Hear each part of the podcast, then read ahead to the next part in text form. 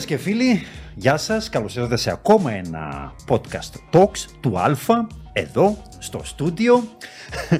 Υποδέχομαι σήμερα ένα πολύ αγαπητό πρόσωπο, αγαπημένο, του λαοφιλές κόσμου, θα του κόσμου ή και δικός σου, γιατί έχει Ε, σημασία έτσι όπως τα τοποθετείτε. και του κόσμου. Εσείς οι δημοσιογράφοι, ναι. και, και δικό μου, Α. γιατί εγώ είμαι ο κόσμος, ο απλός, ο λαουτζίκος. Τι, Εγώ είμαι ο κόσμος. Μόνο εσύ είσαι το λαϊκό είδωλο. Ξεκινήσες Της τόσο Αθιένου. απλά. Εγώ είμαι ο κόσμος. Εντάξει, δεν είπα και εγώ είμαι το κράτος, ας πούμε. Σωστό. Εντάξει. Που θα ήταν ντροπή, γιατί το λένε οι άλλοι. Α, μπράβο. δεν είναι σωστό να κλέβουμε Ο Λουδοβίκος νατάκες. το έχει πει, ναι. Πολύ σεμνός. Το κράτος είμαι εγώ. Εγώ είμαι ο κόσμος. Έτσι λοιπόν. Ε, η Αρτεμάκα λοιπόν του γνωστού πρωινού. Ε, το λαϊκό είδωλο της Αφιένου. Σωστά; Ναι, έτσι με έχει βαφτίσει Ο- το έντερο μου ήμιση. Είναι ο Αναστάσιος Τρίφωνος. Ότι με Το το, τριμεάει. λαϊκό. Ναι. Διότι το είπα μια Ξεχνάς. φορά ότι μου είπαν από την Αθήνα ότι ξέρεις, στην Αθήνα επειδή έχουμε πολλά πα- παλιά σπίτια, έναν από αυτά τα μεγάλα τα έχω κάνει μουσείο ο, ο Δήμος. Και όπως μπαίνεις και προχωράς και βλέπεις το πιθάρι, την γκούζα αμ, και όλα τα... Την, γκου- το, την τατσά, δίπλα έχουν Βασικά ο βάλει και... παράδεισος του Λάκη Γενεθλή. Ε, Ναι, ο παράδεισος, τα, τα σκηνικά του Λάκη του Γενεθλή, ότι δίπλα με έχουν βάλει και εμένα έτσι μια φωτογραφία σε ένα βιβλίο. Και μου λέει, αγάπη μου, έγινε έκθεμα, άρα είσαι το λαϊκό έκθεμα της Είσαι Αθήνας». ήδη δηλαδή μουσιακό κομμάτι. Ναι, ναι, ναι, ναι. Κάποτε ήμουν μουσίτσα, όπως έλεγε και ο Καπουτζίδης. Τώρα Μουσείο. έχουμε μπει στο μουσείο. ναι. Κοίτα, εντάξει, εδώ είσαι ακόμα μουσείο και όχι το άλλο για το οποίο είναι γνωστό η Αθιένου. Δεν έγινες, ας πούμε, ξηρός καρπός. Είσαι εντάξει. Σωστό γι' αυτό. Ναι. Δεν έχω γίνει πασατέμπο είναι το να επόμενο περνάω στάδιο, άλλος στον νομίζω. χρόνο του. Όπως καταλάβατε λοιπόν, Χριστιανά Αρτεμίου. Ήρθαμε. Γιατί, ναι, ε, ε, ήταν μα, μακρύς ο πρόλογος, αλλά είπε από το ονοματεπώνυμό σου. Νομίζω δεν χρειάζεται συστάσεις, ένα πρόσωπο σαν ε, τη Χριστιανά. Γι' αυτό πάμε κατευθείαν στο ψητό. Θα ξεκινήσουμε από την αρχή. Να σε ευχαριστήσω πρώτα απ' όλα που ήρθες. που μου Εγώ, έκανες την εγώ σε τιμή. ευχαριστώ. Ε, μ' αρέσουν τα podcast γενικότερα. Θέλω να σου πω ότι τελευταία από το COVID και μετά που μπήναμε στο σπίτι, ανακάλυψα μέσω μιας φίλης τι εστί podcast. Αρχικά ο, ο ήχος. Ναι. Εσείς χρησιμοποιείτε και εικόνα. Εμείς έχουμε και εικόνα. Ε, ναι. βέβαια, γιατί όταν έχετε έτσι ομορφιές πρέπει να τις δείχνετε. Και έχουμε και τηλεοπτικά πρόσωπα. Ε. Τηλεοπτικά πρόσωπα είστε γνωστοί εντάξει, για την εικόνα. Μάλιστα. Οπότε. Ε, δεν ναι, και χρειαζόμαστε. θέλω να σου πω ότι μου αρέσει πάρα πολύ. Μου κάνουν συντροφιά τα podcast. Δηλαδή, στο σπίτι μου, μια φορά όταν κάνω δουλειές, πάντα θέλω ή να ακούω ή να βλέπω κάτι. Κρατάει έτσι και τον εγκέφαλο μου πάντα να σκέφτεται. Έβαζα podcast που το οτιδήποτε από ιστορικά, από αληθινά γεγονότα. Είμαι στα σίγουρος και αυτοκίνητο. true crime λόγω και Ναι, τη και αυτά. τωρινή σου ενασχόληση. Ναι. και μου κρατούν για συντροφιά μια φορά θα πάω λέμεσο και μπορεί κάποια φορά σε κάνει η όρεξη που λες, Τροχαία. Α. δεν θέλω μουσική. Θέλω κάτι άλλο. Επειδή θέλεις ένα συνοδηγό να σου μιλά, αλλά δεν έχεις. Άρα χαίρομαι πάρα πολύ που είμαι στο podcast του. Εδώ θέλω να καταλήξω. Α, ακούσατε. Ψάχνει για συνοδηγό. Ναι. Αυτό πηγαίνει με μεσό. Η Χριστιανά, φαντάζομαι, θα κάνεις και φοβερή παρέα στο δρόμο. Λοιπόν, να σε πάω πίσω λοιπόν, να ξεκινήσουμε την κουβέντα μας. Rewind, όπως ε, συνηθίζουμε στα- στο TV Stories, εδώ στον ε, Α. Ε, πιάνουμε την ιστορία του προσώπου λοιπόν από την αρχή. Λοιπόν, εγώ όσο πίσω έψαξα, όσο κατάφερα, θα μου πεις τώρα αν ήμουν καλός μαθητής ή όχι, ε, δεν βρήκα κάτι πριν το παραπέντε. Υπάρχει κάτι τηλεοπτικό πριν το παραπέντε; Ήταν το κοκκίνο λεωφορείο. Το κόκκινο λεωφορείο είχα την εντύπωση ότι ήταν ε, ή παράλληλα ή την ίδια περίοδο ή μετά. Όχι, το κόκκινο λεωφορείο ξεκίνησε το, κο- το 2, Παναγία μου πάμε τόσο παλιά, ναι, Ναι. το 2 μέχρι το ε, 7 ή μέχρι το 6. Και εσύ στο... Νομίζω ήταν μέχρι το, το 6. Με την τελευταία χρονιά του κοκκίνου λεωφορείου προέκυψε το παραπέντε.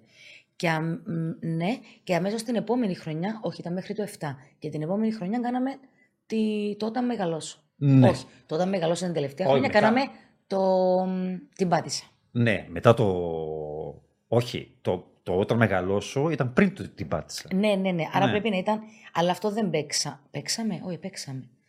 Πότε ήταν; Άρα Ήταν δηλαδή το μόλις ότι η τελείωσε πρώτη το σου τηλεοπτική παραπέντε. εμφάνιση ήταν το κόκκινο λεωφορείο; Ναι, Μμ. ναι, ναι. ναι, Όχι αυτό, οπωσδήποτε. αυτό που είχε πει ο Χάσικος ότι έφυγε από το Plus, μετέφερε τους δημοσιογράφους από το Plus στο ΡΙΚ επί Χριστόφια. Έτσι το είχε πει. Δεν θα θυμάσαι την, α- την Όχι. φράση του αείμνηστου. Όταν επί Χριστόφια κάποιοι δημοσιογράφοι Ναι. έφυγαν από το Plus και μονιμοποιήθηκαν στο ΡΙΚ. Και ο Χάσικος είχε πει ότι έφυγαν με το κόκκινο λεωφορείο. Α, Όχι, αυτό δεν το θυμόμουν. Από σένα το ακούω. την αλήθεια. Εμάς ήταν κόκκινο λεωφορείο. Ήταν ναι. κόκκινο λεωφορείο. Ε, το οποίος πήγε αρκετά και σου πήγε. Πήγε πέντε χρόνια. Θα σου πω, το βλέπα γιατί ήταν δουλειά μου. Προέκυψε εντελώς τυχαία. Δηλαδή θέλω, θέλω να, να σου πω την ιστορία, αφού πάμε τόσο παλιά. Έχουμε χρόνο. Ναι, γιατί καμιά φορά ε, βλέπω νέους ηθοποιούς που τελειώνουν. Να ξέρεις ότι δεδομένο, κάποιος νέος ηθοποιός που τελειώνει μια σχολή νομίζει ότι δεν θα δουλέψει ποτέ. Ή είναι το έναν άκρο που λες, τώρα θα γίνω. Ρε παιδί μου, Woody Allen θα γίνω. Ή είναι το άλλο άκρο που λες, δεν θα δουλέψω ποτέ. Τελείωσα. Ε, και, λοιπόν, εγώ είμαι σε αυτόν το άλλον το άκρο. Το ότι έβλεπα τον εαυτό μου στον καθρέφτη, λέγα Μα δεν έχω τα προσόντα. Τότε έπαιζε πολύ ρόλο και η ομορφιά λίγο μέσα στις τηλεοράσεις. Ήταν όλες οι γυναίκες πιο καλοβαϊλισμένες, πιο καλοσασμένες. Κρίνεις τον εαυτό σου να λύσει. Περιορισμένες θα είναι οι δυνατότητες μου. Άρα. Τι όμως Ήταν έτσι λίγο άλλος πώ η εποχή. Υπήρχαν πάρα πολλά μοντέλα. Ναι, αλλά βλέπαμε και πάρα πολλά μοντέλα τότε στην τηλεόραση. Ναι, μας νομίζω ακόμα βλέπουμε. Τώρα λέγονται influencers. Ναι, τώρα μπορεί να. άλλαξε ναι, ιδιότητα. Άλλαξε το όνομα. Ναι. ναι. Ε, τελειώνω λοιπόν τη σχολή, νιώθω ότι μπορεί και να μην καταφέρω να δουλέψω πότε. Αν και σαν φοιτήτρια δούλεψα, μου έδωσαν την ευκαιρία το σατυρικό και δούλεψα σαν φοιτήτρια και νιώθω ότι εκεί έκανα το πρώτο μου κόκκαλο που λέμε. Ε, δοκιμάζω να ξεκινήσω δημοσιογραφία. Γιατί λέω δεν θα μου τύχει ποτέ. Στον πρώτο χρόνο που έκανα δημοσιογραφία, έκανε μία notation η Εθάλ στη Λεμεσό. Λέω, δεν πάω. Μου είπε ένας φίλος μου, λέει, γιατί έχουμε ντουέτο. Του λέω, ναι, αλλά εγώ δεν θέλω να με πιάσουν, γιατί κάνω τις σπουδές της δημοσιογραφίας. Μου λέει, πειράζει, αλλά για μένα. Πάμε λοιπόν εκεί και με πιάνει η Εθάλ. Δηλαδή ήταν το πρώτο μου επαγγελματικό βήμα και αναγκάστηκα να, να σταματήσω τη δημοσιογραφία βάζοντας μια ανανοτελεία για να μπορώ να την τελειώσω. Δεν είναι τελειώσα ποτέ. Έτσι Δόξα τω Θεώ. Ναι, γιατί από τότε δουλεύουμε, αλλά πώς προέκυψε είναι η τηλεόραση, πώ το κοπιό λεωφορείο. Έχω μία μάνα ε, Κυπρέα. Ναι, όλοι την γνωρίζουμε. Original Κυπρέα. Ναι, τη μαμά σου. Ναι, ναι, ναι. Αλλά ναι, είναι, είναι χαρακτήρας. Ναι, αλλά είναι το δείγμα. Το Κυπριακό ναι. το ότι όπου έχουμε γνωστόν, πιάνουμε τηλέφωνο για να δουν το κοπελούι μας. και άρχισε να. Επειδή δεν ήθελε η μάνα μου να γίνει ηθοποιός, γιατί μου λέει: Α γίνεις ηθοποιός, θα μείνεις άνεργη. Της λέω: Το δοκιμάσουμε. Διορατική μαμά σου. Διορατική. Ναι. Ε, θα δοκιμάσουμε, δεν κατάλαβα γιατί όχι. Ξεκίνησα χωρίς να το ξέρει, το μάθες στην πορεία. Όταν τελείωσα λοιπόν, ήταν σίγουρη η μάμα ότι πρέπει να πέσουν τηλεφωνήματα.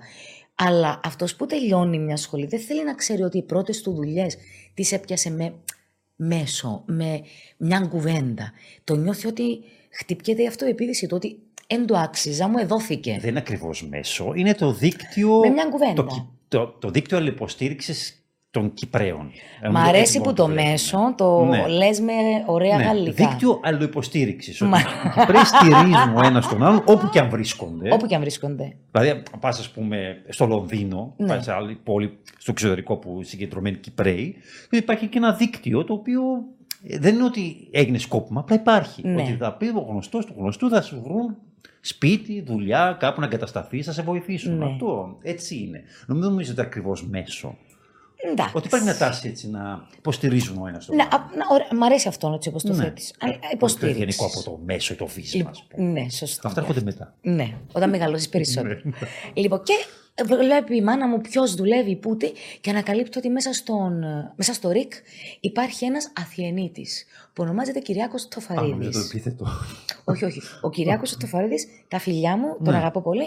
Λοιπόν, και, ε, και αυτός νέο. Λοιπόν, και αυτός νέος όμως μες στο ΡΙΚ, μου λέει: Σου έκλεισα ραντεβού να πάει να σε δει ο Κυριάκος ο Τοφαρίδης.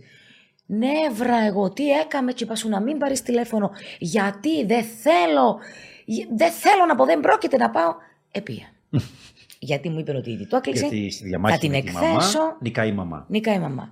Λοιπόν, αλλά πια με μούτρα, Μαρίνο. Δηλαδή, γιατί δεν ήθελα να ξέρω ότι. Νιώθω ότι κάποιος βάλει μέσω για μένα. Δεν το θέλω.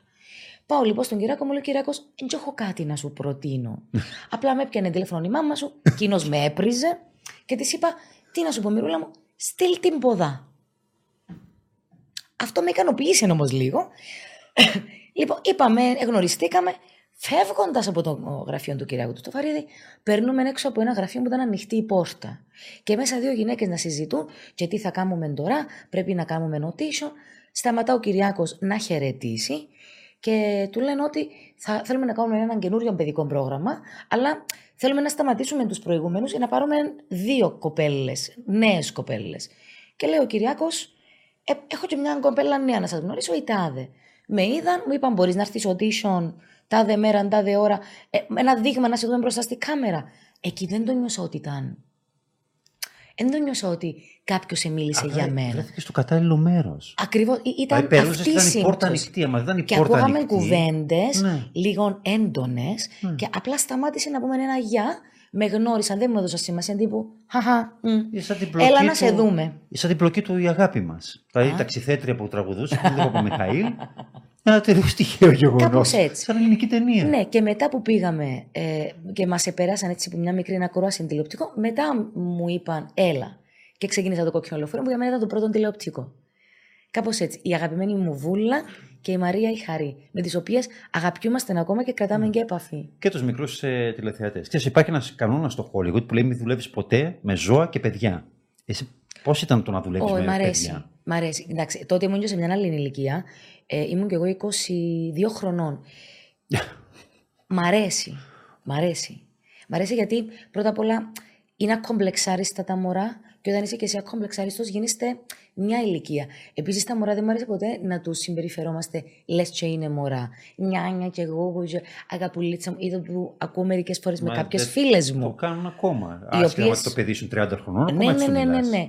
Ε, τους μιλάς στα ίσα και σου μιλούν πίσω, γιατί νιώθω ότι τους αρέσει να τους αντιμετωπίζεις Ναι. ότι ε- είναι λίγο πιο μεγάλοι. Ακόμα και τώρα στα 40 μου ε, άρχισα να δουλεύω πάλι με μωράκι και καταλαβαίνω πόσο μου είχε λείψει.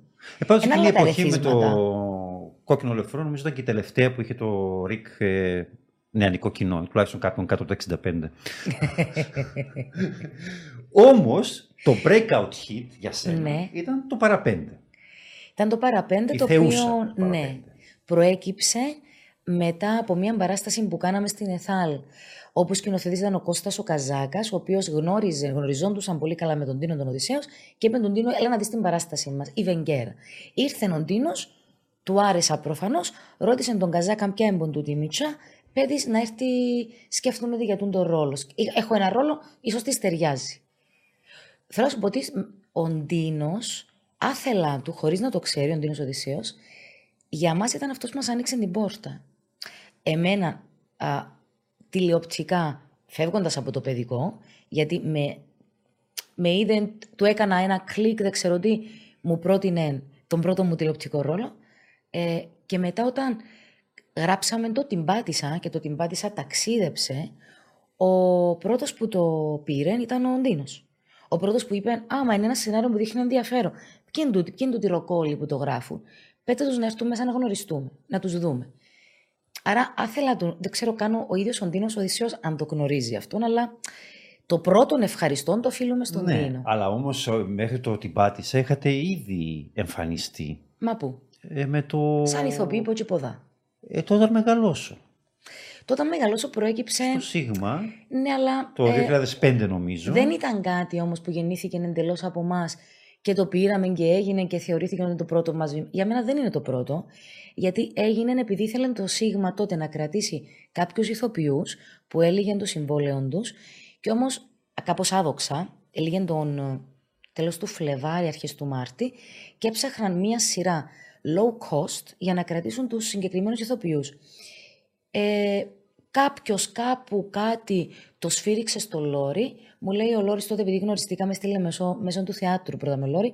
Κόρη, αυτό και αυτό. Θα θέλεις να δοκιμάζαμε κάτι, αλλά ήταν, με, ήταν συνταγή να παίζει μέσα ο τάδε, τάδε, τάδε, να είναι χαμηλό budget, ε, να, να μην είναι, να είναι νεανικό. Είναι έτσι δοθήκαν τα συστατικά.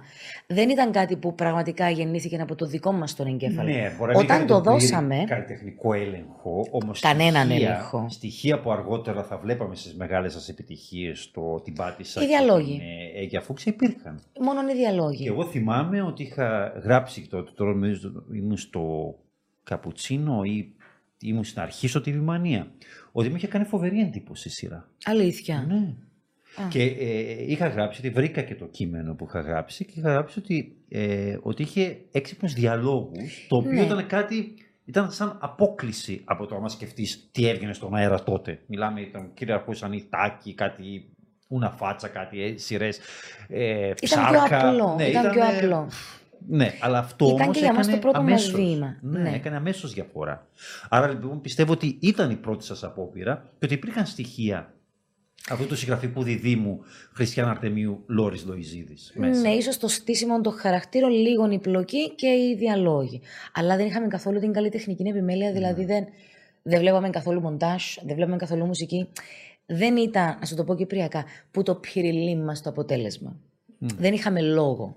Και νομίζω Γι' αυτόν θυμίζει κράτησε- τους singles που και ήταν τότε μεγάλη επιτυχία στην, ε, στην Μπορεί- Ελλάδα. μπορεί να Νομίζω είχατε πάτησε επιρροές λίγο. από τους ε, singles. για το- Επειδή το η μεγάλο ομάδα σου. μας ήταν νέοι, ενώ κάτω των 30. Αλλά ήταν πολύ λίγα επεισόδια, νομίζω 20 επεισόδια ήταν, Ναι. για να πάει από τον Μάρτι μέχρι τον Μάιο. Και τον Σεπτέμβρη βγήκαμε με το την πάτησα. Μμ. Γιατί εκείνο το, εκείνους τους τρεις μήνες γράψαμε πλέον κάτι εντελώς δικό μας, from the scratch, χωρίς οδηγίες ή συστατικά.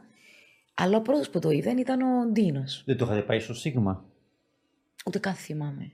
Το, την πάτησα. Γιατί ρώτησα και Μπο- το Τουκάρι. Ναι, μπορεί να πήγε. Νομι... Πρέπει να ταξίδεψε και στο Σίγμα τότε, γιατί το Σίγμα ήταν δυνατόν κανάλι τότε. Ε, αλλά αυτός που είπε πρώτα ελάτε ήταν, ε, ναι, ήταν, το, ήταν ο Αντένα.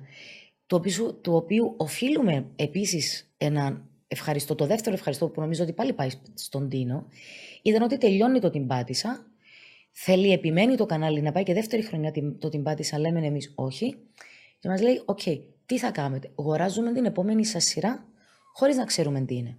Α, Πριν ακόμα την γράψετε, πριν ακόμα έχετε την ιδέα. Ναι, ας ναι, πούμε. ναι.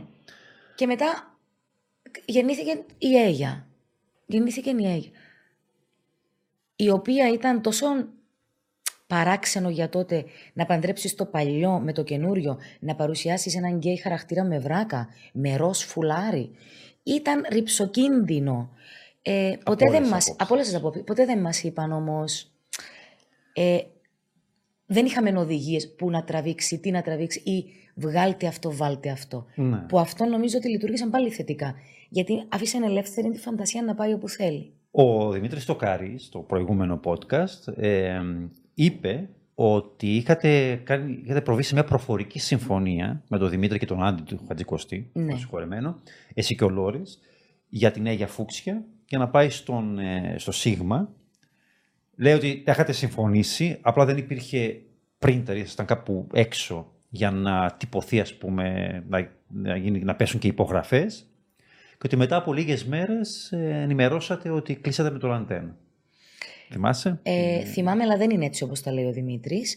Έκανε μια πρώτη συνάντηση ο Δημήτρης με τον Άντι που μας κάλεσαν μετά το την πάτησα για να μας πούν θέλουμε την επόμενη σας σειρά να φέρετε εδώ στο Σίγμα. Και μας και αυτοί πάλι έδωσαν... χωρίς να έχουν ιδέα τι είναι. Α, χωρίς να είναι, ναι. Ναι, wow. Και μας έδωσαν ε, πολύ περισσότερα χρήματα από ό,τι έδινε τότε ο Αντένα.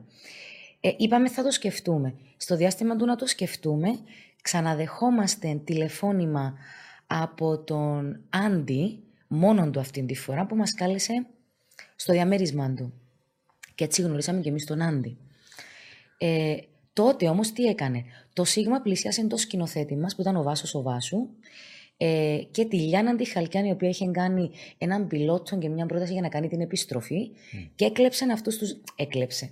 Πήρε αυτούς τους δύο συντελεστές, γιατί εμείς είχαμε πει ότι όλοι οι συντελεστές του την πάτησα, όπως είμαστε, προχωρούμε να κάνουμε το επόμενο μας. Ε, το Σίγμα I πήρε το σκηνοθέτη και τη Λιάνα. Και πίστευαν ότι χωρίς σκηνοθέτη, το Βάσο που, είχαμε, που μας έκανε και το την πάτησα, πού να πάνε τούτοι οι δύο, ποιος θα τους κάνει το, την επόμενη τους Πολύ δουλειά. μαφιόζικη κίνηση. Ναι. Ίσως αυτό δεν το θυμάται ο Δημήτρης. ναι. Λοιπόν, και όταν μετά πήγαμε Δεν ξέρω, στο, μπορεί να μην είχε και μπλοκεί ο στο ίδιος, σπίτι αλλά- του, του Άντι και μας το είπε ξεκάθαρο ότι για όνομα του Θεού έχουμε το σκηνοθέτη που έκαμε το την πάτησα σε εμά. Πήραμε μία από τους βασικούς σας που είναι η Λιάννα η Χαλκιά σε εμά. Ε, ο Αντένα είναι δεύτερος. Το Σίγμα είναι πρώτο. Α, δεν θα έρθετε στο πρώτο κανάλι και θα μείνετε στο δεύτερο; Παντοδυναμία τότε μιλάμε. Ναι. σήμερα, έτσι. Ήτανε... Φύγαμε να είπαμε ότι ε, και μας... Πάρε, να έχεις. Πήγαμε, θυμάμαι, φύγαμε από εκεί, πήγαμε στο σπίτι του Λόρι, κάτσαμε στον καναπέ, έβλεπε ο ένας τον άλλον έτσι. Και λέμε τι να κάνουμε, τι να κάνουμε, τι να κάνουμε. Εμένα όταν κάποιος θεωρεί ότι έχει περισσότερη εξουσία από μένα σε μένα, κλωτσώ. Δηλαδή πιστεύεις ότι επειδή μου, ε, να το πω κυπριακά, επειδή μου πέταξες δύο μπακύρες παραπάνω, ότι θα με κάνεις τύπου. ή σας έφεραν αναγκαστικά πρωτετελεσμένο γεγονότων και αυτό μπορεί να σας ενοχλήσει. Ναι. Περισσότερο ήταν το. μ, επί, ξέρω ότι επειδή να δώσω, να τους αγοράσω. Εμένα αυτό λέω μου κλώτσεις. Λοιπόν, και αποφασίσαμε με ο Λόριν από κοινού και ευτυχώς ήμασταν και οι δύο σύμφωνοι χωρίς ιδιαίτερες συζητήσεις. Και η απάντηση που δώσαμε στον ε, Άντι και στο Βάσο, γιατί και ο Βάσος πίεζε να μας πάρει στο Σίγμα, ήταν ότι προτιμούμε να μείνουμε στο δεύτερο κανάλι, γιατί, ήταν το δεύτερο, γιατί ο Αντένα μας είχε δώσει την πρώτη ευκαιρία με το την πάτησα, όχι το Σίγμα. Και η απάντησή μας ήταν ότι προτιμούμε, θα μείνουμε στο δεύτερο κανάλι για να το πάρουμε πρώτο. Αυτή ήταν η απάντησή μας. και μείναμε με τα πιο χαμηλά λεφτά στον Αντένα, αλλά βάλαμε στόχο ότι ό,τι και αν, ό,τι και αν εκάμναμε, επειδή φάγαμε αυτήν την προσβολή, όχι προσβολή, ε, εμείς το θεωρήσαμε προσβολή, κανένας δεν μας είχε προσβάλει. Εμείς το θεωρήσαμε στην ηλικία των 22, 20, όχι των 22, των 26 χρονών. Ε, και είπαμε ότι θα μείνουμε στον αντένα για να κάνουμε το δεύτερο κανάλι πρώτο. Δεν ξέρω τι συγκυρίες και τι σύμπαν ήταν ανοιχτό ή ξύπνιο και μας άκουγαν εκείνη τη στιγμή. Και η Έλια θέλω να σου πω ακόμα κάτι που με σημάδεψε πάρα πολλά. Έτσι πήραμε την απόφαση και μείναμε στον αντένα και βρήκαμε μετά τον Νικόλα τον Κουμίδη. Ευλογηθήκαμε να βρούμε τον Νικόλα τον Κουμίδη γιατί θεωρώ ότι ε, έπρεπε να ήταν ο Νικόλας με το ταλέντο του, με τις ιδέες του, με τη μαγιά του, γιατί ξέρει και πολλά special effect, που εμείς δεν είχαμε ιδέα αν το special effect τότε, έβαλες και, έβαλαν και αυτό στο input του. Άρα θεωρώ ότι η Αίγια θα τέριαζε και καλύτερα που ήρθαν σε πράγματα, ταιριάζε περισσότερο στον κουμίδι παρά στο βάσο. Εντάξει, φυσικά αυτό δεν μπορείς να το ξέρεις γιατί μετά από χρόνια, κοιτώντας πίσω, Όχι, λες, το ε, δεν θα ξέρεις. μπορούσε να αλλάξει τίποτα από όλο Όχι, όχι, αυτό. το ξέρεις ήταν- γιατί γνωρίζεις τις ιδιοσυγκρασίες. Δεν μιλώ για το ταλέντο. Δεν μιλώ για το ταλέντο. Μιλώ απλά για τις ιδιοσυγκρασίες. Γιατί άλλες συνθήκες να είσαι πάνω στο βουνό και να λαγκοδέρνεσαι, αγαπώ και τους δύο εξίσου. Έχω σχέσεις και με τους δύο. Δεν μιλώ για ταλέντο. Δηλαδή το ταλέντο είναι εξίσου Απλά δυνατόν ήταν- και στους η Αίγια δύο. νομίζω ήταν ένα άθροισμα όλων αυτών των ε, παραγόντων. Δηλαδή, Α- πώς, ε, πώς να το πούμε, ευθυγραμμίστηκαν οι πλανήτες. Δηλαδή Ναι. δούλεψαν όλα, τα πάντα. Δούλεψαν για αυτή γιατί τη όμως, σειρά. Μαρίνο, τα κάναμε να δουλέψουν. Ναι, Δηλαδή, αλλά κυρίως το ταλέντο, δηλαδή χωρίς το κείμενο. τα κάναμε να Κακά τα δουλέψουν. ψέματα. Ε, όταν, βλέ- όταν σε μια ομάδα, αυτό το θεωρώ δεδομένο, όταν σε μια ομάδα βλέπεις τους πάνω να τρέχουν, να χτυπούν το κεφάλι τους, να μην κοιμούνται, να έχουν έννοια για το κάθε τι, εσύ που δουλεύεις και είσαι απλός ηθοποιός ή απλός συνεργείο, δεν μπορείς να γυρίσεις πίσω. Δεν μπορείς. Γιατί βλέπεις ότι αυτός που κανονικά θα πρέπει να ήταν γυρμένος πίσω, τρέχει περισσότερο από σένα. Άρα παρασύρεις το γενικό κλίμα και σε ακολουθεί. Όμως, ε, εντάξει, εκτός ότι παληθεύτηκε η προφητεία σας, αυτοεκπληρούμενη προφητεία, για το ότι είναι Ήταν- όντως ήταν και του πρώτος ο Λόρι. Αντένα, Ναι, αυτό η το Αίγια πάμε- είναι η μεγαλύτερη επιτυχία στην ιστορία της ιδιωτικής τηλεόρασης. Αυτόν ήθελα να σου πω, ότι το, αυτόν το είπαμε μαζί. Όταν αρχίσαμε όμως να την υγράφουμε, δεν ξέραμε που πάει, τι γίνεται. Και πε- μέχρι να βγει αέρα μας έτρωε ρε παιδί μου το αλίμονο.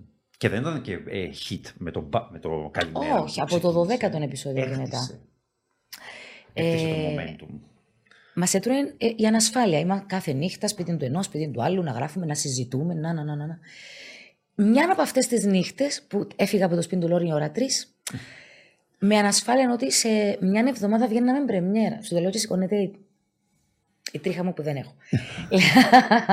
Θυμάμαι, πήγα σπίτι, δεν μπορούσα να τσιμήθω. Πάει τρεις, πάει τρεις ή μισή, πάει τέσσερις, στριφογύριζα μες στο κρεβάτι.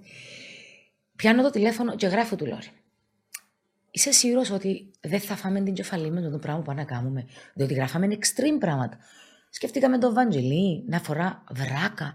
Θα μπορούσαν να μας κατηγορήσουν πάρα πολύ άσχημα.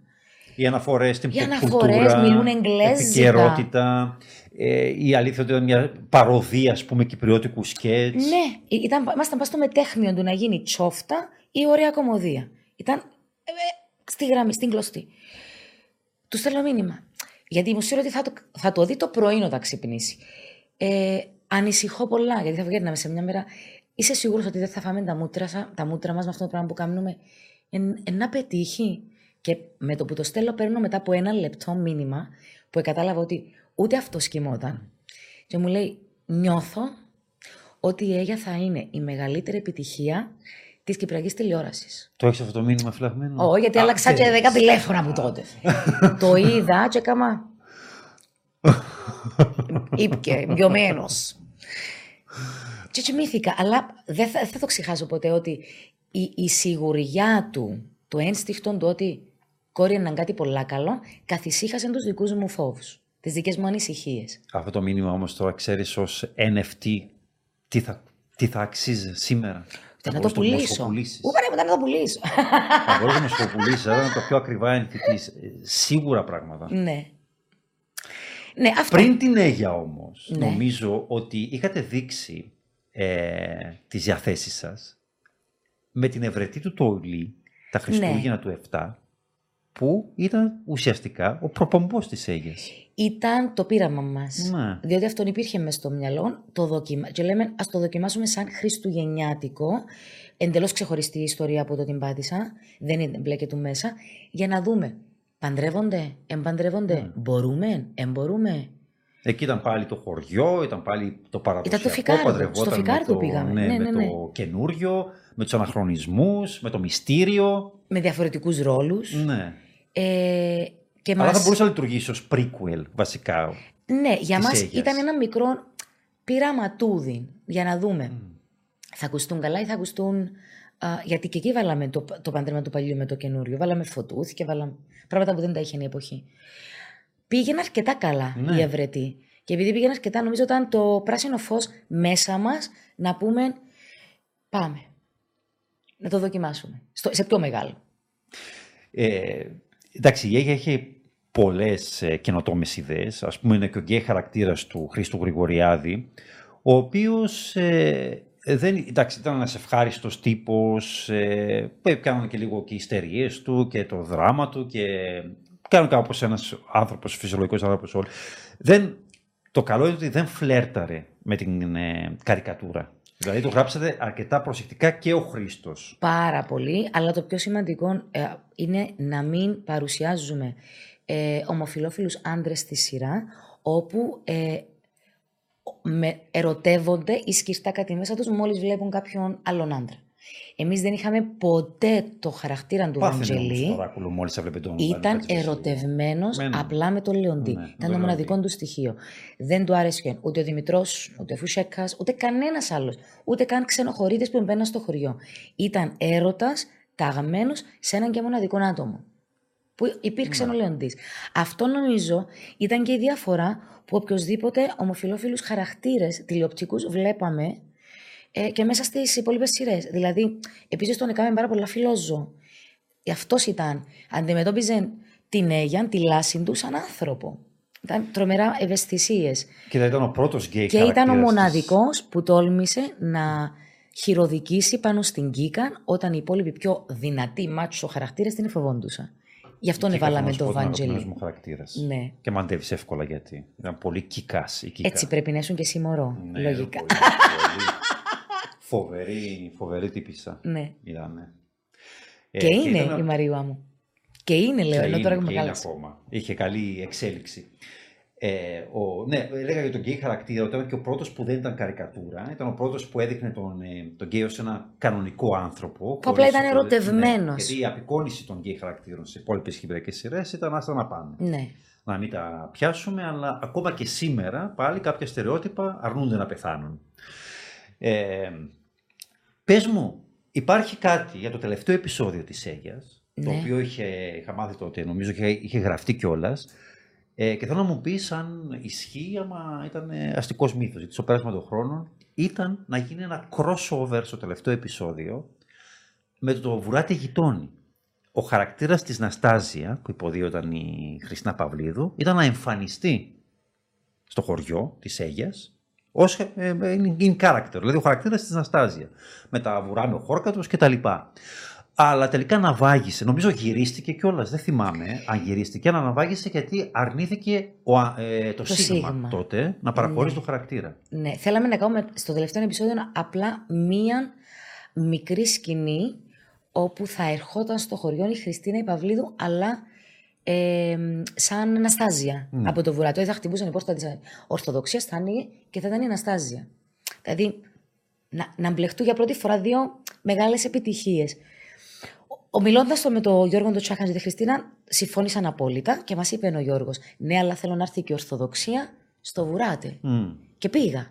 Εγώ έκανα το δικό μου γύρισμα. Στο το Βουράτε το, το, και το, το reboot βασικά Ναι. που βγήκε αργότερα από Ναι. το... Ναι. Η Νομίζω, συνέχεια. Παναγία μου και ελπίζω να μην κάνω Νομίζω λάθος. Το 11 ήταν ο, το, Όχι, το, ε, το 10 τελείωσε το η 10. Αίγυπτο. η Αίγυπτο. Νομίζω το 10, ναι, το 10 είχε βγει το Βουράτε γειτόνι. Ναι. Το, Νομίζω, βασικά. αλλά ελπίζω μην κάνω λάθος, ότι η Χριστίνα τελικά δεν ήρθε, διότι το έμαθε, ε, το Σίγμα είπε όχι. μ. Και νομίζω αφαίρεσαν και τη σκηνή που πήγα και έκανα εγώ στο Βουράτε, που πάλι ήταν απλά ένα πα του χαρακτήρα, δεν ήταν τίποτα. Όπως θέλαμε εμείς σε ποσότητα αντί Χριστίνα, έτσι ήθελαν και αυτή την θα Ορθοδοξία. ήταν το πρώτο crossover. Ναι, εμείς, στην εμείς το ιστορία της είχαμε Κυπριακής προτείνει τηλεόρασης. και Ναι. βρήκε σύμφωνο και το Γιώργο το Τσάκ. Ήταν, πο- ήταν πολύ ωραία. Θα ήταν πολύ ωραίο. Ναι. Πολύ Πραγματικά καλή θα ήταν ιδέα. πολύ ωραίο. Αλλά δυστυχώς τα κανάλια δεν το επέτρεψαν. Ε, το, Το- Σίγμα τότε γιατί το δεν το Σίγμα. πήρε καλά το ότι απόλυσε την πρώτη θέση, γιατί την είχε για χρόνια. Ναι. Ε, κυριαρχούσε. Ό,τι και αν έβαζε το Σίγμα τότε έγραφε. Ναι. Έκοβε σειρές, ας πούμε, που γράφαν 30% γιατί απλά Γράφουν 30 γράφουν 30. μόνο. ναι, μόνο. Οπότε αντιλαμβάνεσαι ότι όταν έρχεται Sky Asia και για δύο σεζόν ο Αντένα, πρώτος με τεράστια διαφορά πλέον, ειδικά στην prime time, δεν το πήρε πολύ καλά. Γιατί αυτό οφειλόταν καθαρά στην. Ναι, είναι στην όλα Asia. στο. Μα δεν υπάρχει τίποτα επί προσωπικού. Είναι όλα στο καζάνι που Ναι. ονομάζεται δουλειά. Η Ορθοδοξία, ο χαρακτήρας που υποδιορίζουν στην ε, Αίγια, έχει κάποιες ομοιότητες με τη θεούσα του παραπέντε. Α, Εντάξει. Ήταν μια γυναίκα ελευθέρων ηθών, η οποία Ναι. χρησιμοποιούσε την ε, θρησκεία ως Κάλυψη. κάλυψη, βασικά.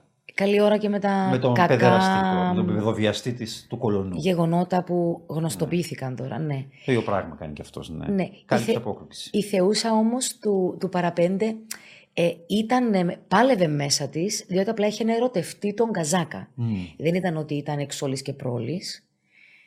Το μόνο κοινό σημείο.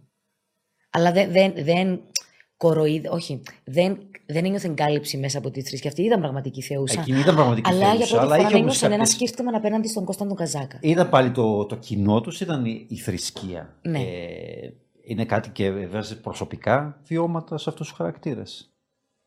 Πιάς. Από Δικά τις σου. δύο, γιατί είναι... Δικά σου και στους δύο. Εννοώ στο θέμα της θρησκείας, που ήταν κοινό Όχι. και στις δύο. Όχι, όχι. Όχι, απλώς ήταν ένα σεναριακό έβριμα που πιστεύεις Του ότι Ντίνου θα... του Οδυσσέως. Ναι. Για την Ναι. για τη Σπινής Ιουλία. ναι.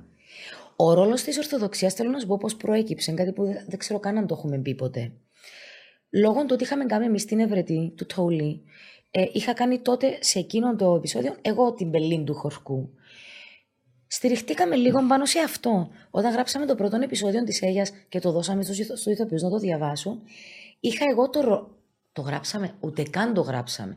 Γράψαμε μόνο το σκελετό. Και κράτησα το ρόλο της πελής του χορκού εγώ, χωρίς να ξέρουμε πού θα πήγαινε.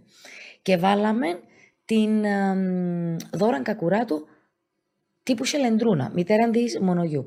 Μιλώντας λοιπόν μια μέρα μαζί με την ε, Δώρα, την αγαπημένη μας τη Δώρα την Κακουράτου, μα, μας λέει η Δώρα ότι θα προτιμούσα να έκανα εγώ την ε, πελήν του χορκού, ε, διότι το έχω καημό να παίξω έτσι ρόλο. Άρα από τη στιγμή που σου εκφράζεται ένας ηθοποιός αυτής της εμβέλειας, με αυτά τα λόγια δεν υπήρχε δεύτερη σκέψη, ο ρόλος δόθηκε ε, στην ε, Δώραν Κακουράτου της πελής του χορκού και μάλιστα αυτόν μας ωφέλεσε, διότι ανοιχτήκαν άλλα πράγματα. Μπορούσε να είχε έναν παιδί, μπορούσε να ήταν αδερφή του Μιχαήλη, γιατί ήταν πλέον άλλη κατηγορία, πιο δυνατή. Άρα ο- Και εγώ μεγαλύτερης ηλικία έμεινα από σένα, έξω. αλλά- Εγώ έβγαλα τον εαυτό μου από το casting γιατί ένιωσα ότι δεν υπάρχει άλλος ρόλος. Ίσως έμπαιρνα πιο μετά έναν πιο μικρό ρόλο. Γιατί ε, δεν θα σφινωθούμε όλοι, όλοι κάπου που δεν μας χωρεί. Έτσι εγώ είχα αφαιρέσει τον, το δικό μου το, ε, τη συμμετοχή μου. Δεν θα συμμετείχα. Το λέω αυτόν της δώρας. Και μου λέει τώρα τι, έλα να πιούμε καφέ. Πάω λοιπόν σπίτι της, κα- της Δώρας Κακουράτου και μου λέει δεν γίνεται να λείπεις που την έγια. Ξέρεις ποιο ρόλο να κάνεις. Της λέω τι. Της, α, πώς να το πω, ξέρω την κυπριακή λέξη. Ε, πες το, ελεύθερα. Την Κυπριακή. Όχι, δεν θα πω την κυπριακή. την εξόλης και προόλης. Το πούμε πιο ευγενικά. Πώς είναι η Κυπριακή; Ή που... Τι, Αυτό. Ποιο; Ε, και θα κάνεις την ε, αυτήν του χωριού. Πράγμα που εμείς δεν το είχαμε σκεφτεί.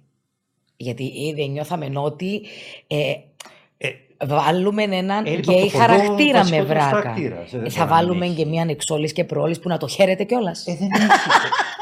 ναι, Και θέλω να σου πω ότι αυτό είναι απελευθέρωση η, όμως. ναι, η Ορθοδοξία σαν ιδέα ε, γεννήθηκε από τη Δώρα Κακουράτου.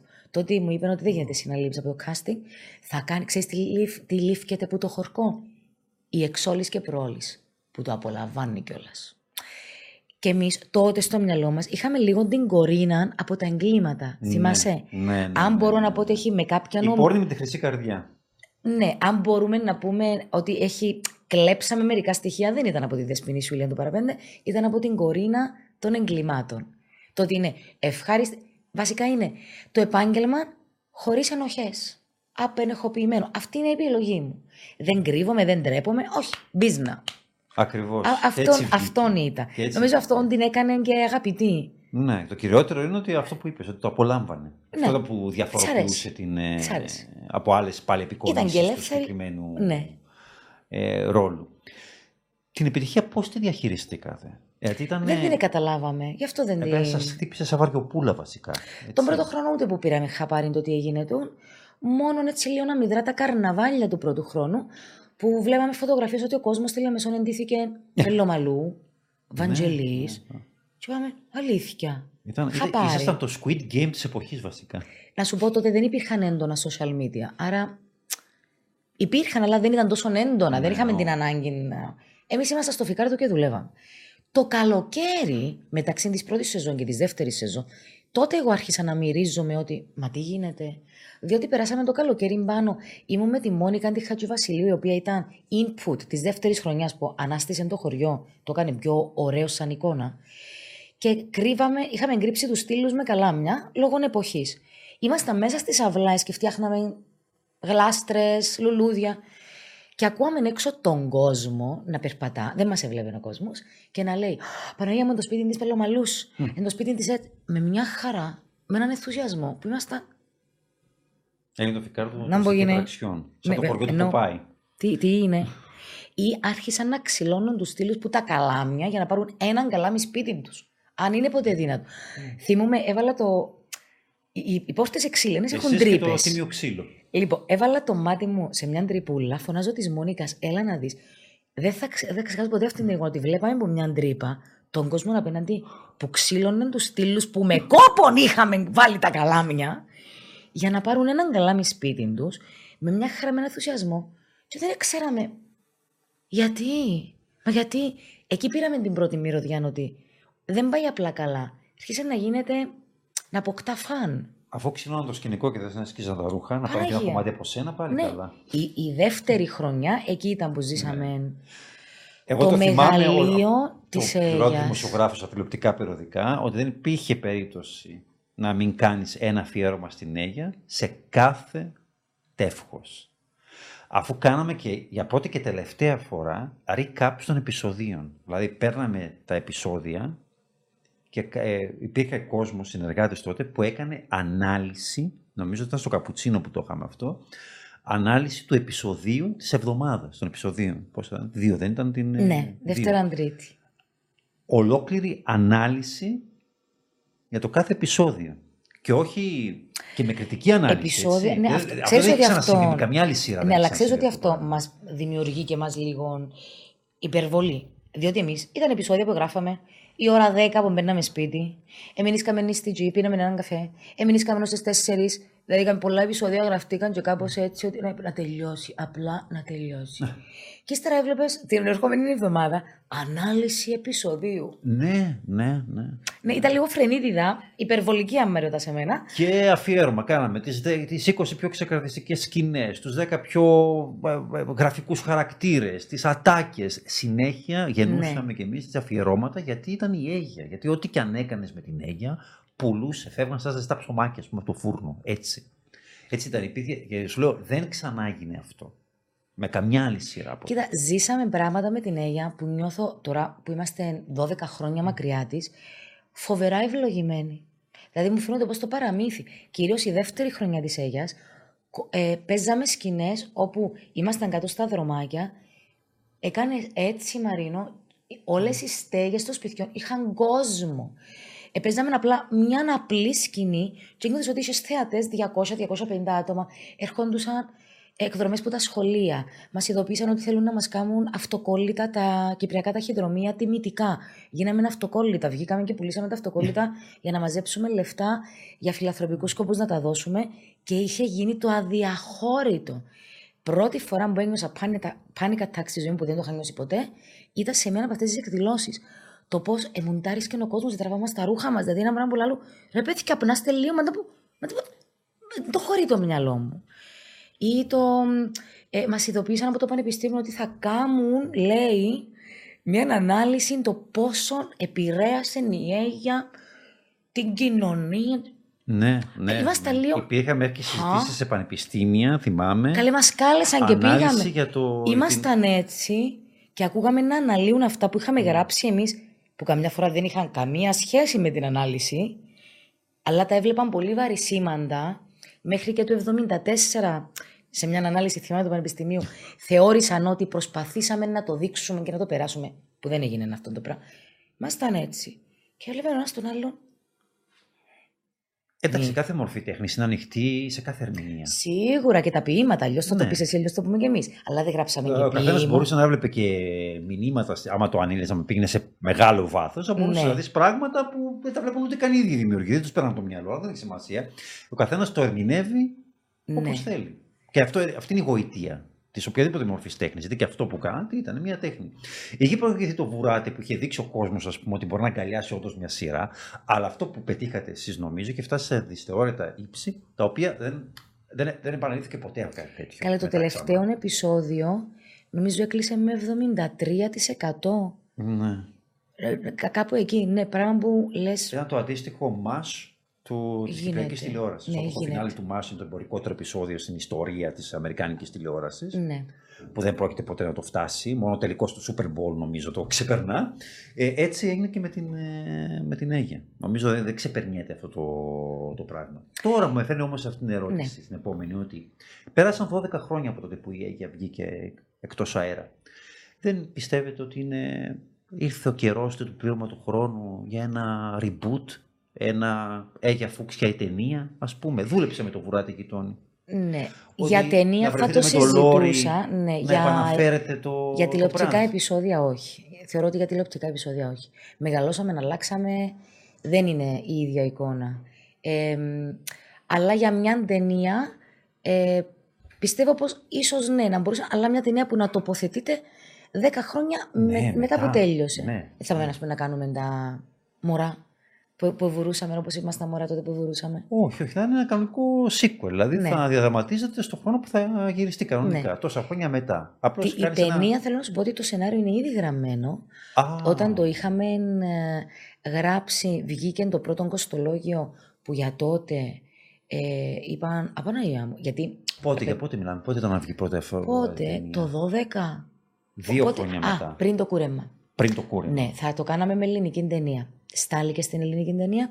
Δεν κατάφεραν να πολύ καταλάβουν τα κυπριακά, αλλά τους είχαν διαβεβαιώσει ότι θα κάνει μπαμ. Ε, θα είχαμε μέσα... Να, να, να μην σου το πω ακριβώς. Α, δεν θα ήταν ελληνική παραγωγή, δηλαδή ήταν την αγορά ελληνική της παραγωγή. Ελλάδας; Όχι, όχι, θα, ελληνική παραγωγή θα το έκανε. Α, Θα, θα έρχονταν Κύπρο για να το κάνει. Ε, βγήκε νομίζω έναν κάτι εκατομμύριο για να γίνει. Ε, θα, θα, η συμφωνία ήταν ότι θα επέζεται και σε κάποιους ελληνικούς κινηματογράφους και ήρθε το κούρεμα το 13, μπήκε στο ζεστάρι και δεν ξαναβγήκε ποτέ. Αλλά το κείμενο υπάρχει. Ε, και ήταν και ωραίο. Ήταν έτσι κάτι. Πώς ήταν η Αγία, ένα βήμα παρακάτω. Με ιστορίες που δεν γνω... Δεν πήραμε ιστορίες που γινόντουσαν και απλά τις αναμασίσαμε. Ήταν ένα βήμα παρακάτω. Με τους χαρακτήρες αυτούς. Ε, εντάξει, άρα ο σκελετός υπάρχει. Κάνεις ένα update τώρα, να βάλεις όλα τα γεγονότα. Έχεις έναν εκατομμύριο να μου δώσεις. Ένα εκατομμύριο, γιατί τώρα τόσο θα είναι; Δώσ' μου τις 200 να βρω το έναν εκατομμύριο από αλλού.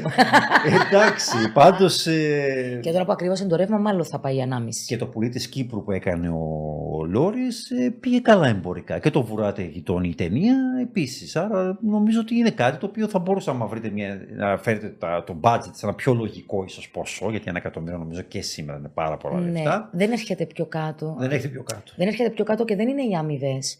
Είναι οι κατασκευές είναι οι κατασκευές. Θεωρώ που.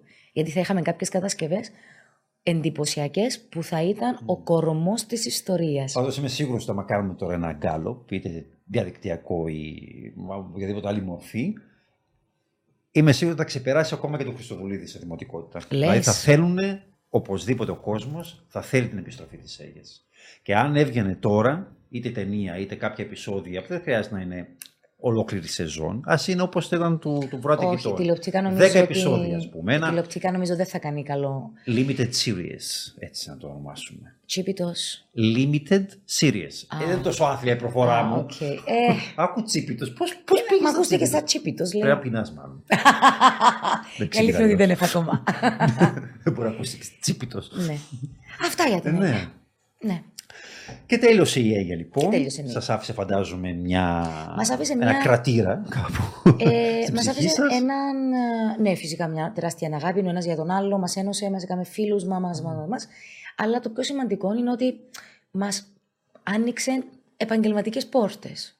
Μα νιώθω ότι ακόμα και μέχρι τώρα που προβάλλεται επανάληψη κάθε καλοκαίρι, είναι λες και ψηλώνουν πάλι μετοχές ναι, όλων των ηθοποιών. Ακόμα γράφει και θα γράφει για, για ναι. πολύ καιρό. Η Άγια μας ανακαλύπτουν οι, οι νέες γενιές. Νομίζω δεν θα φύγει ποτέ. Θα είναι το Κυπριακό Κωνσταντίνο και Ελένης. Μπορεί. Ναι, δεν δε, δε, δε, θα ναι. φύγει ποτέ από την τηλεόραση η, η Αίγια. Λοιπόν, ε, εκεί χώρισαν και οι δρόμοι σας πλέον με τον ε, Λόρι μετά το τέλος της Αίγιας. Εμφανίστηκε στην επόμενη σεζόν με την τρίτη εφηβεία μόνο, μια χριστουγεννιάτικη τηλετενία. τηλετενία. Έκανες ένα διάλειμμα που ήταν αναγκαίο και επέστρεψες το 2011, στο Σεπτέμβριο, ε, φθινόπωρο του 2011 νομίζω, με τη Σάντα Γιολάντα. Το 2011 ήταν, ναι. ναι. ναι ήταν ένας χρόνος που το 10 τελείωσε το, Μόνο την, την Τρίτη Εφηβεία που την αγαπώ πολύ. Ναι. ναι, και μετά η Σάντα Γιολάντα. Το φθινόπωρο του 11. Ναι. ναι. Ε, η οποία Σάντα Γιολάντα είχε στοιχεία από την Αίγια, είχε πάλι ένα τσούρμο από χωριό. Ας πούμε, γραφικούς χαρακτήρες τοποθετημένους σε ένα χωριό. Ναι.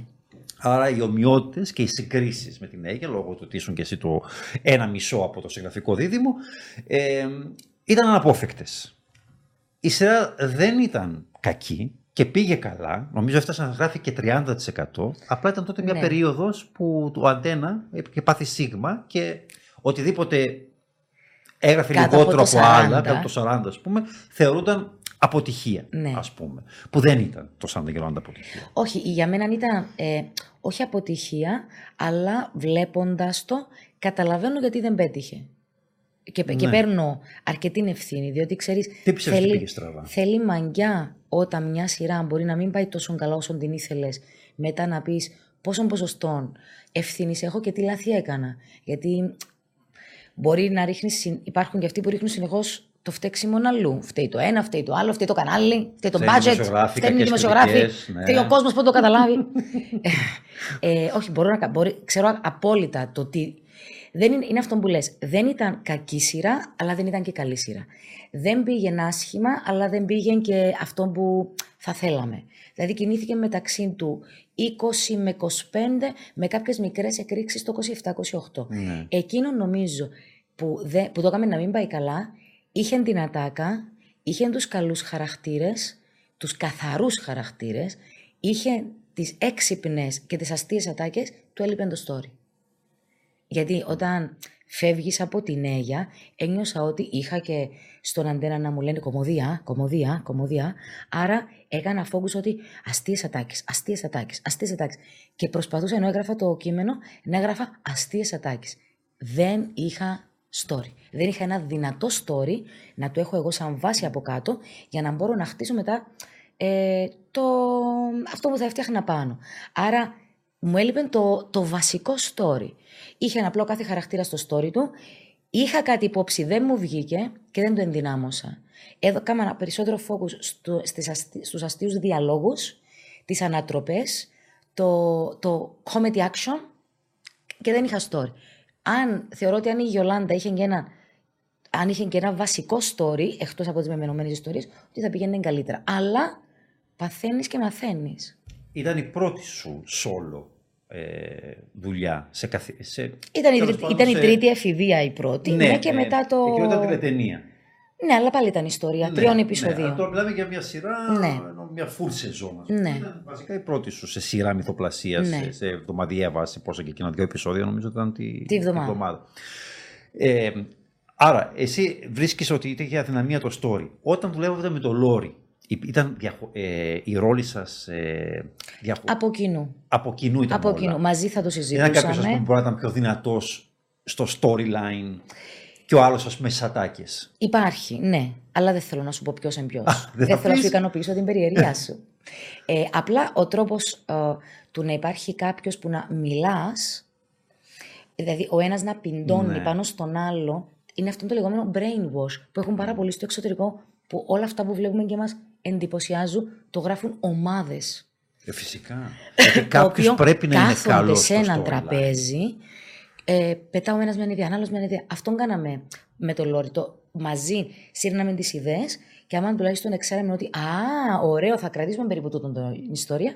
Μετά μοιράζαμε τα επεισόδια. Mm. Και έναν επεισόδιο μοιράζαμε τις ιστορίες του επεισοδίου. Εγώ κάνω π.χ. Μαλού Μιχαήλ, εσύ κάνεις Δημητρό Πινού. Και μετά τα ενώναμε. Ε, ναι, μόνη μου το, ε, ήταν η Σάντα Γιολάντα. Ε, ναι, μου έφυγε, ε, μου έφυγε το δυνατό story γιατί ένιωσα ότι μετά την έγινε ο κόσμος θέλει να γελάσει, δεν θέλει κάτι σοβαρό και έκανα το focus πήγε πάνω στις ατάκες. Να, να αναστεί mm. ατάκες, να γελάμε. Αλλά μου έφυγε το βασικό. Δεν του έδωκα τόσο πολύ σημασία. Δεν επιδιώξατε μετά το τέλος της Αίγυπτο να συνεργαστείτε ξανά με τον ε, Λόρι; Συνεργαστήκαμε να στο θέατρο. το. Συνεργαστήκαμε στο θέατρο. το καλό. Κάναμε ε, το Κοτσακαροτέζα που πήγε εξαιρετικά. Α, ήταν το Σεσουάρα και δολοφόνου. Ναι. ναι, ναι, το είχα δει εκείνο. Απλά ναι. στα Κυπριακά, σε διασκευή ναι. του Λόρι, γιατί ήταν παραγωγή του Λόρι. Εγώ ήμουν εκεί σαν ηθοποιός, αλλά συνεργαστήκαμε θεατρικά. Περάσαμε υπέροχα. αστείο εκείνο. Και νομίζω πρέπει να σπάσει και ρεκόρ παραστάσεων ελεύθερου θεάτρου. Και όταν λέω ελεύθερου θεάτρου, εννοώ και θέατρο που πάει χωρίς επιχορηγήσεις από το ούτε θημέλι ούτε τίποτα. Ναι, πώς πήγε πόσες, 160. Δύο σεζόν; Ναι. Δύο σεζόν πήγαινε. Ναι, αλλά παίζαμε ναι. Πέμπτη, Παρασκευή, Σάββατο, Κυριακή.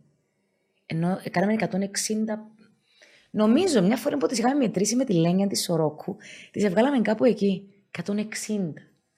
Μπορεί να κάνω mm. λάθος. Μπορεί, μπορεί να λέω παραπάνω. Αλλά εκεί αποφασίσατε ότι θα ακολουθούσατε πλέον χωριστές. Ε... Βασικά αλλάξαμε κανάλια. Όταν αλλάζεις κανάλια, ναι. ε, τηλεοπτικές δεν συζητάς να 'σαι ξανά μαζί.